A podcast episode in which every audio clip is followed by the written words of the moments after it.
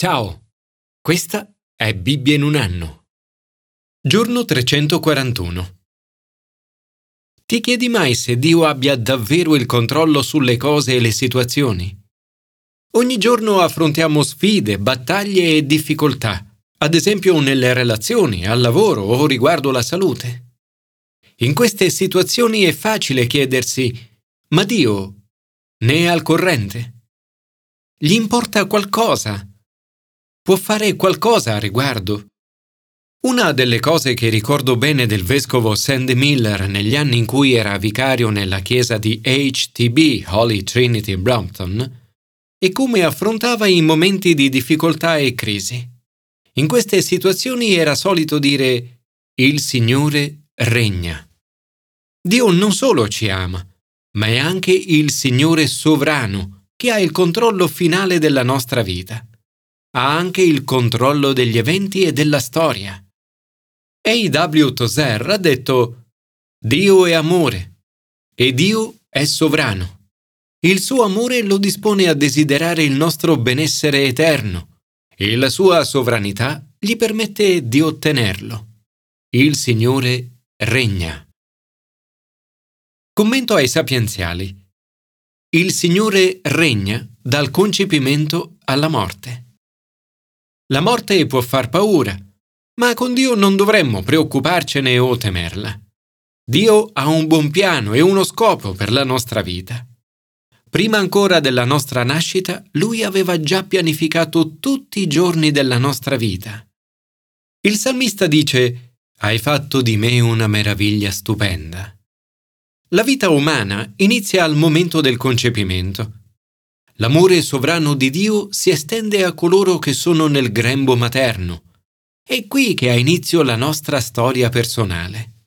Ancora informe mi hanno visto i tuoi occhi. Erano tutti scritti nel tuo libro i giorni che furono fissati quando ancora non esisteva uno. Dio ha il controllo della vita dal momento del concepimento al momento della morte e oltre. A noi l'invito a riporre la nostra fiducia in Lui. Signore, grazie per il tuo amore sovrano per ogni essere umano. Aiutaci a estendere lo stesso amore e la stessa protezione a tutti. Commento al Nuovo Testamento. Il Signore regna su ogni ambito della nostra vita. Dio vuole portare il ristoro in ogni ambito della nostra vita. L'Apostolo Giovanni prega per il suo caro amico Gaio in modo olistico.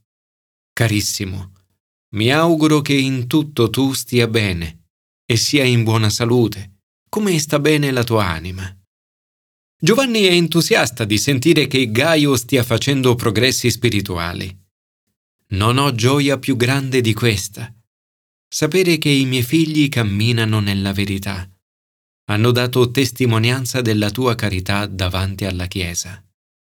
Ma la sua preghiera va oltre l'ambito spirituale e si estende anche alle necessità fisiche di Gaio.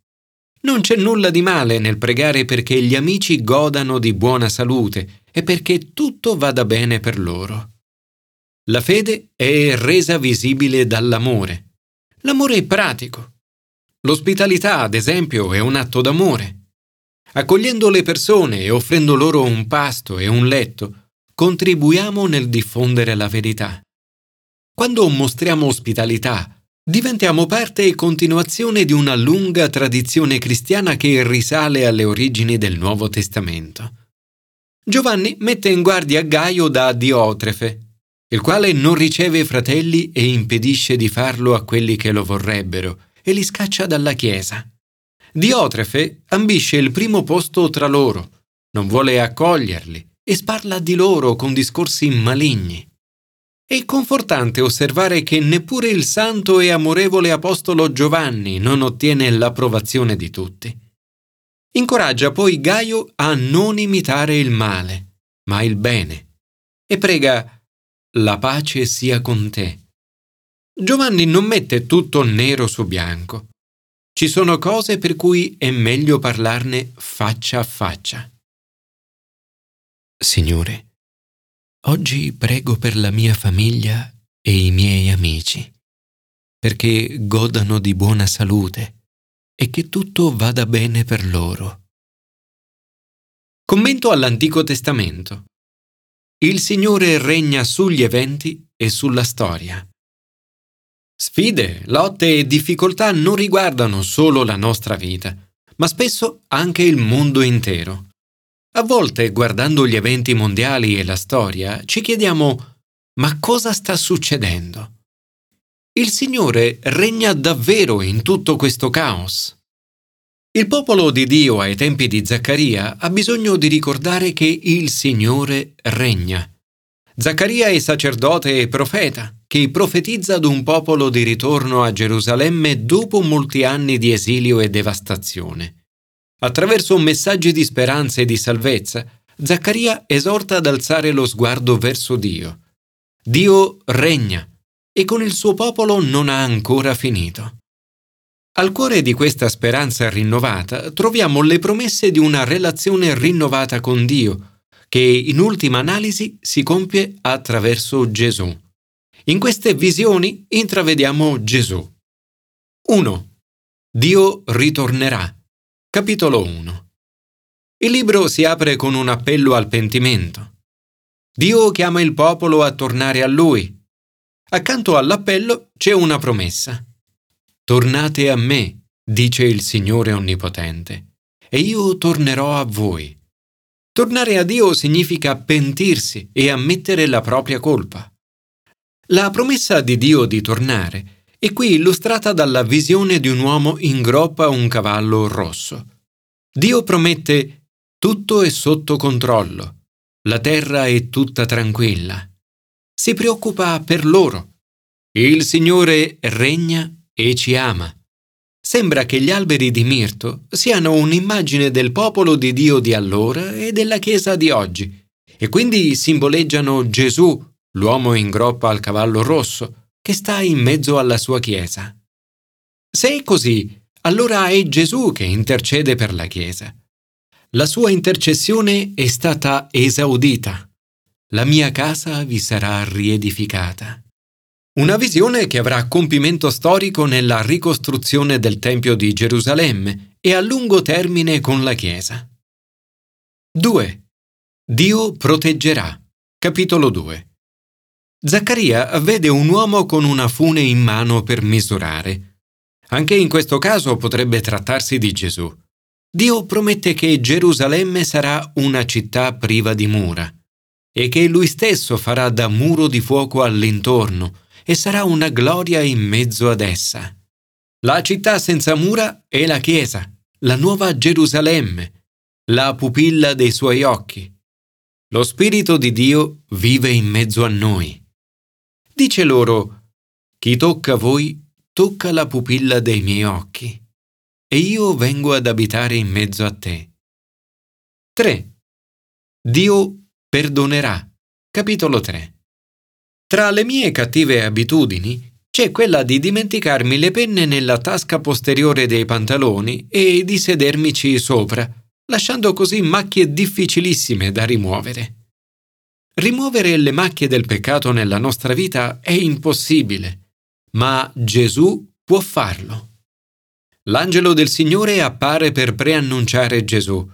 Davanti a Gesù Zaccaria vede Giosuè, il sommo sacerdote, e Satana, in piedi alla sua destra, pronto per accusarlo. Il nome Satana significa accusatore. Ma Gesù è più potente di Satana. Il Signore rimprovera Satana e dice a Giosuè, Non è forse costui un tizzone sottratto al fuoco? Questa immagine si può applicare a tutti coloro che sono stati salvati da Gesù. Giosuè è vestito con vesti sporche e si trova davanti a Gesù. A coloro che stanno attorno a Gesù dice Toglietevi quelle vesti sporche. E a Giosuè Ecco, io ti tolgo di dosso il peccato. Fatti rivestire di abiti preziosi. Il Signore Onnipotente dice manderò il mio servo germoglio. E riferendosi al primo venerdì santo continua rimuoverò in un solo giorno l'iniquità da questo paese. In quel giorno ogni uomo inviterà il suo vicino sotto la sua vite e sotto il suo fico. Un simbolo questo di pace, sicurezza e prosperità. 4. Dio ci darà il suo spirito. Capitolo 4. La parola di Dio giunge a Zorobabele, non con la potenza, né con la forza, ma con il mio spirito. Né il Tempio, né la Chiesa sono costruiti con la forza e con la potenza. Queste cose non si possono forzare. Si realizzano solo per mezzo del mio spirito. Se stai affrontando una situazione apparentemente impossibile da superare con la tua sola forza di volontà, chiede aiuto allo Spirito Santo. Non disprezzare il giorno di così modesti inizi. Non considerare poco importanti i risultati apparentemente minori. Non disprezzare i piccoli inizi apparentemente insignificanti e umili. Il regno di Dio inizia con un seme di senape, che cresce fino a diventare un grande albero. I piccoli numeri non fanno differenza per Dio non c'è nulla di piccolo se c'è Dio. Tutto ciò che è grande deve iniziare in piccolo. Nulla di ciò che fai per Dio passa inosservato o non viene ricompensato. Forse non ne vedrai i frutti, ma stai realizzando gli scopi di Dio. Non rinunciare al tuo sogno. Il Signore regna. È Lui che comanda gli eventi e la storia. Nel suo amore sovrano, per mezzo del suo spirito, da un giorno di piccoli inizi, il Tempio è stato ricostruito. Ora puoi confidare che continui a costruire e ricostruire la sua Chiesa da piccoli inizi per mezzo del suo spirito. Signore, ti ringrazio perché hai rimosso il mio peccato e mi hai dato pace, sicurezza e prosperità spirituale. Ti prego di effondere il tuo spirito e di ricostruire la tua Chiesa.